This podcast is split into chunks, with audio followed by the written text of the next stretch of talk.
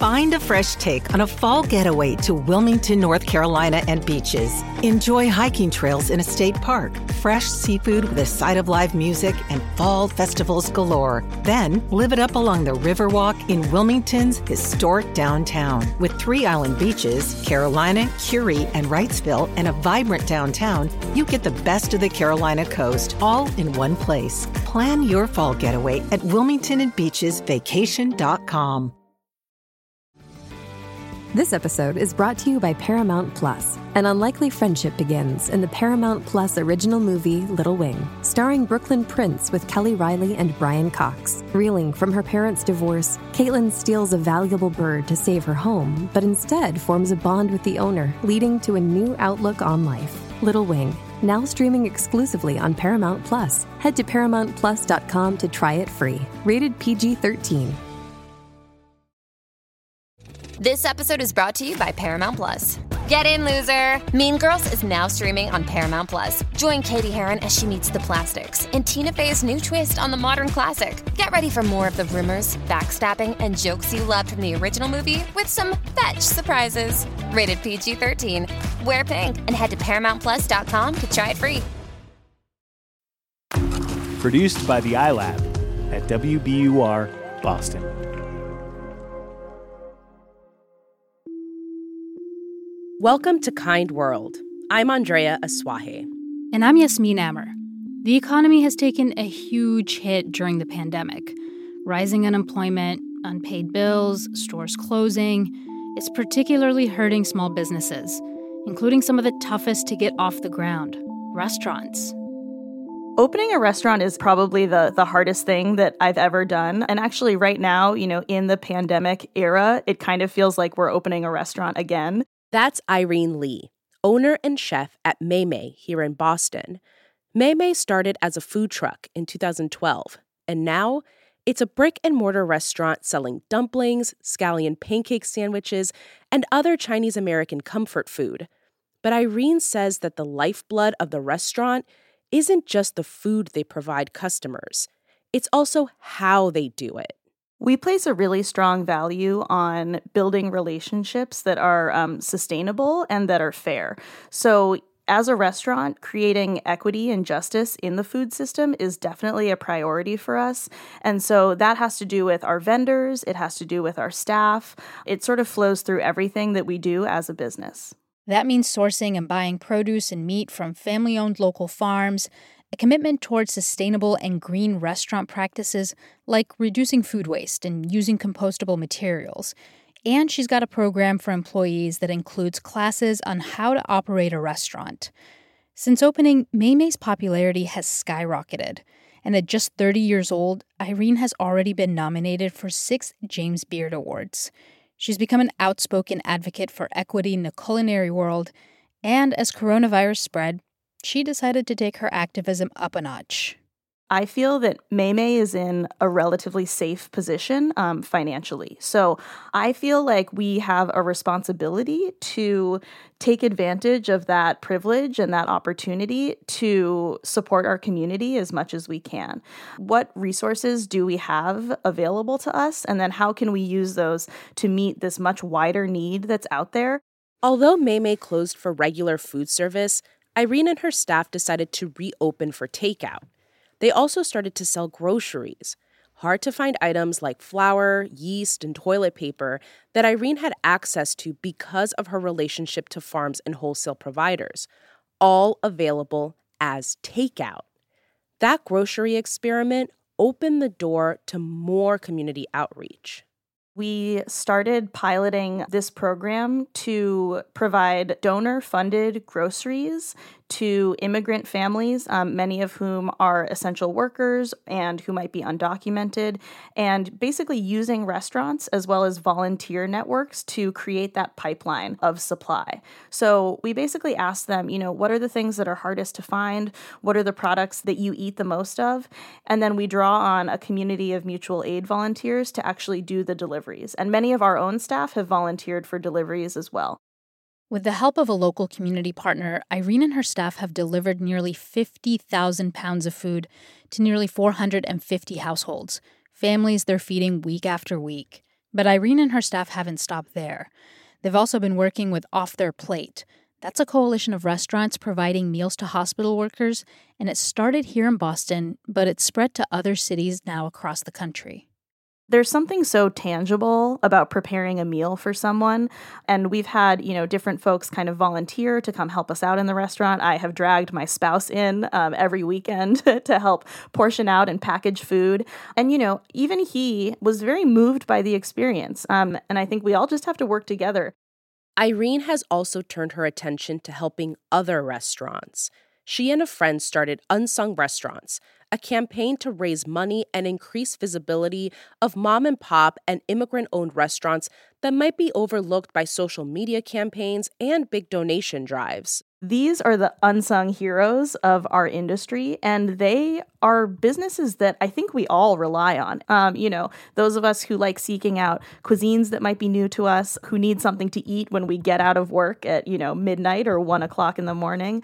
And we really wanted to just hopefully remind consumers that these businesses are still out there and they also need your support. The campaign has already raised $11,000, and they've distributed to 40 different restaurants it was incredible to just see the donations flow in saying, you know, oh, I love this spot. Um, you know, I survived on on that bowl of noodles in college. Um, you know, I hope this dumpling place reopens.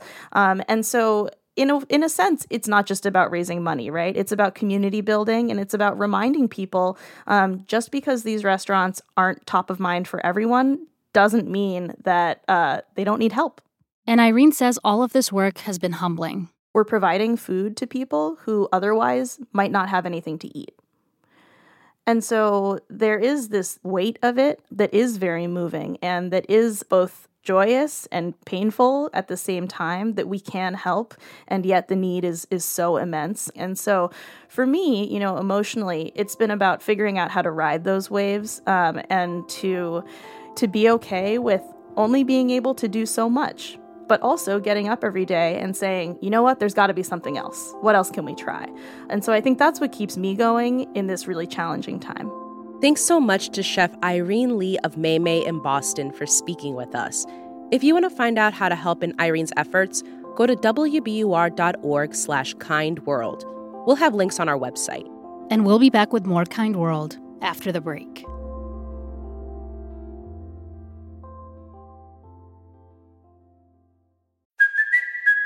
It's Cuoco for Priceline. Ready to go to your happy place for a happy price? Well, why didn't you say so? Just download the Priceline app right now and save up to 60% on hotels. So, whether it's Cousin Kevin's Kazoo concert in Kansas City, go Kevin, or Becky's Bachelorette Bash in Bermuda, you never have to miss a trip ever again. So, download the Priceline app today. Your savings are waiting. Go to your happy place for a happy price. Go to your happy price, Priceline.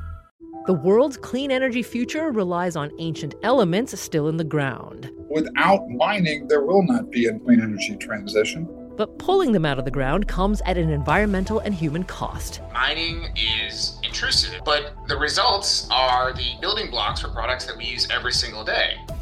I'm Meghna Chakrabarti. Join me on point for Elements of Energy Mining for a Green Future. Five special episodes. Listen and follow On Point wherever you get your podcasts. Welcome back to Kind World. We're talking about small businesses in this episode, how hard they've been hit, and what people are doing to help. For this story, we're taking you to the West Coast to meet one man who's been a community staple in his Los Angeles neighborhood for decades. Tony Finaro knows what it's like to struggle. He grew up in Sicily, the oldest of three kids. His father was a farmer, but the family barely made ends meet. Now, I was born right after the war. Many times I almost cried when I, I used to see my mom and dad basically crying and say, Well, how are we going to feed the kids? The family immigrated to the U.S. in 1963, where 16 year old Tony found part time jobs shining shoes, then working at a winery, whatever he could do to earn money. More than a decade later, and after graduating from junior college, Tony used his savings to open up his own restaurant in Los Angeles. He named it Palermo. So I didn't know nothing about the restaurant business, believe it or not. I didn't even know how to cook, but I learned very fast. Opening a restaurant was another struggle. Buying and renovating the building almost bankrupted Tony. Then, keeping it open, that was a whole other story.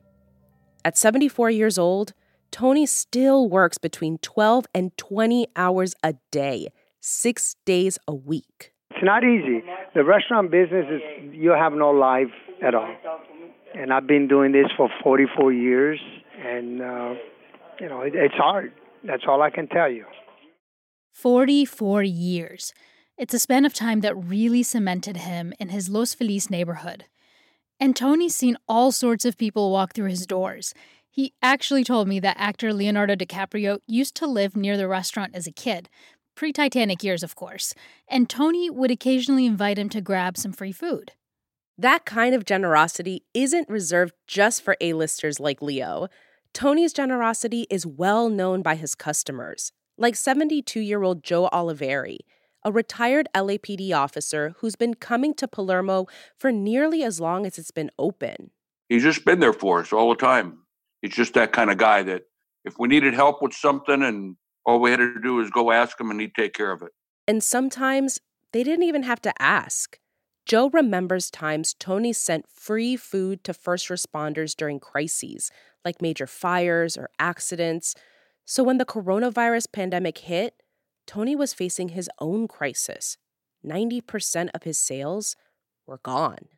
So we basically down to almost nothing. It's very hard. We cannot serve anybody inside. I had to get most of the people. I said, I want you guys to go to unemployment line because I cannot support you guys. I'm sorry. Tony had to furlough 20 of his employees, and Joe worried about the remaining 10 and whether Tony could keep his restaurant open. You know, when you know somebody for 40 years and he's down on his luck and all the employees, we know them all. We know the cooks, uh, we know all the waiters and waitresses, the bartenders, we know them all. And I felt sorry for him. So I said, maybe I can do something. Joe started an online fundraiser. He'd never done that before, but figured now was as good a time as any to try.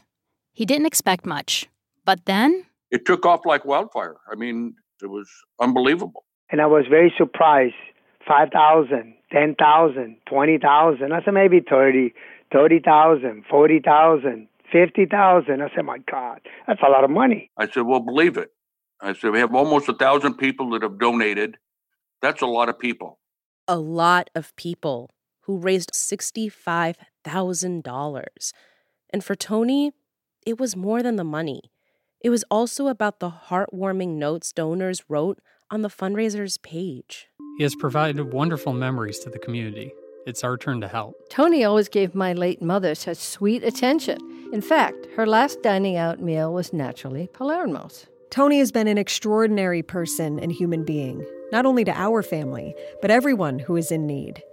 Homeless and hungry people know where to go when in need. I really appreciate it. I did not know people like me that much. And really, now I can see a lot of people do. When you're nice to people, people are nice back to you. Tony plans to use the money to pay taxes for his business, then split the rest evenly among his current work staff. As for Joe, he says he's happy he could do something during a crisis. But more than that, he hopes this inspires more local efforts to support small businesses, the very institutions that transform our cities, streets, and neighborhoods into flourishing communities.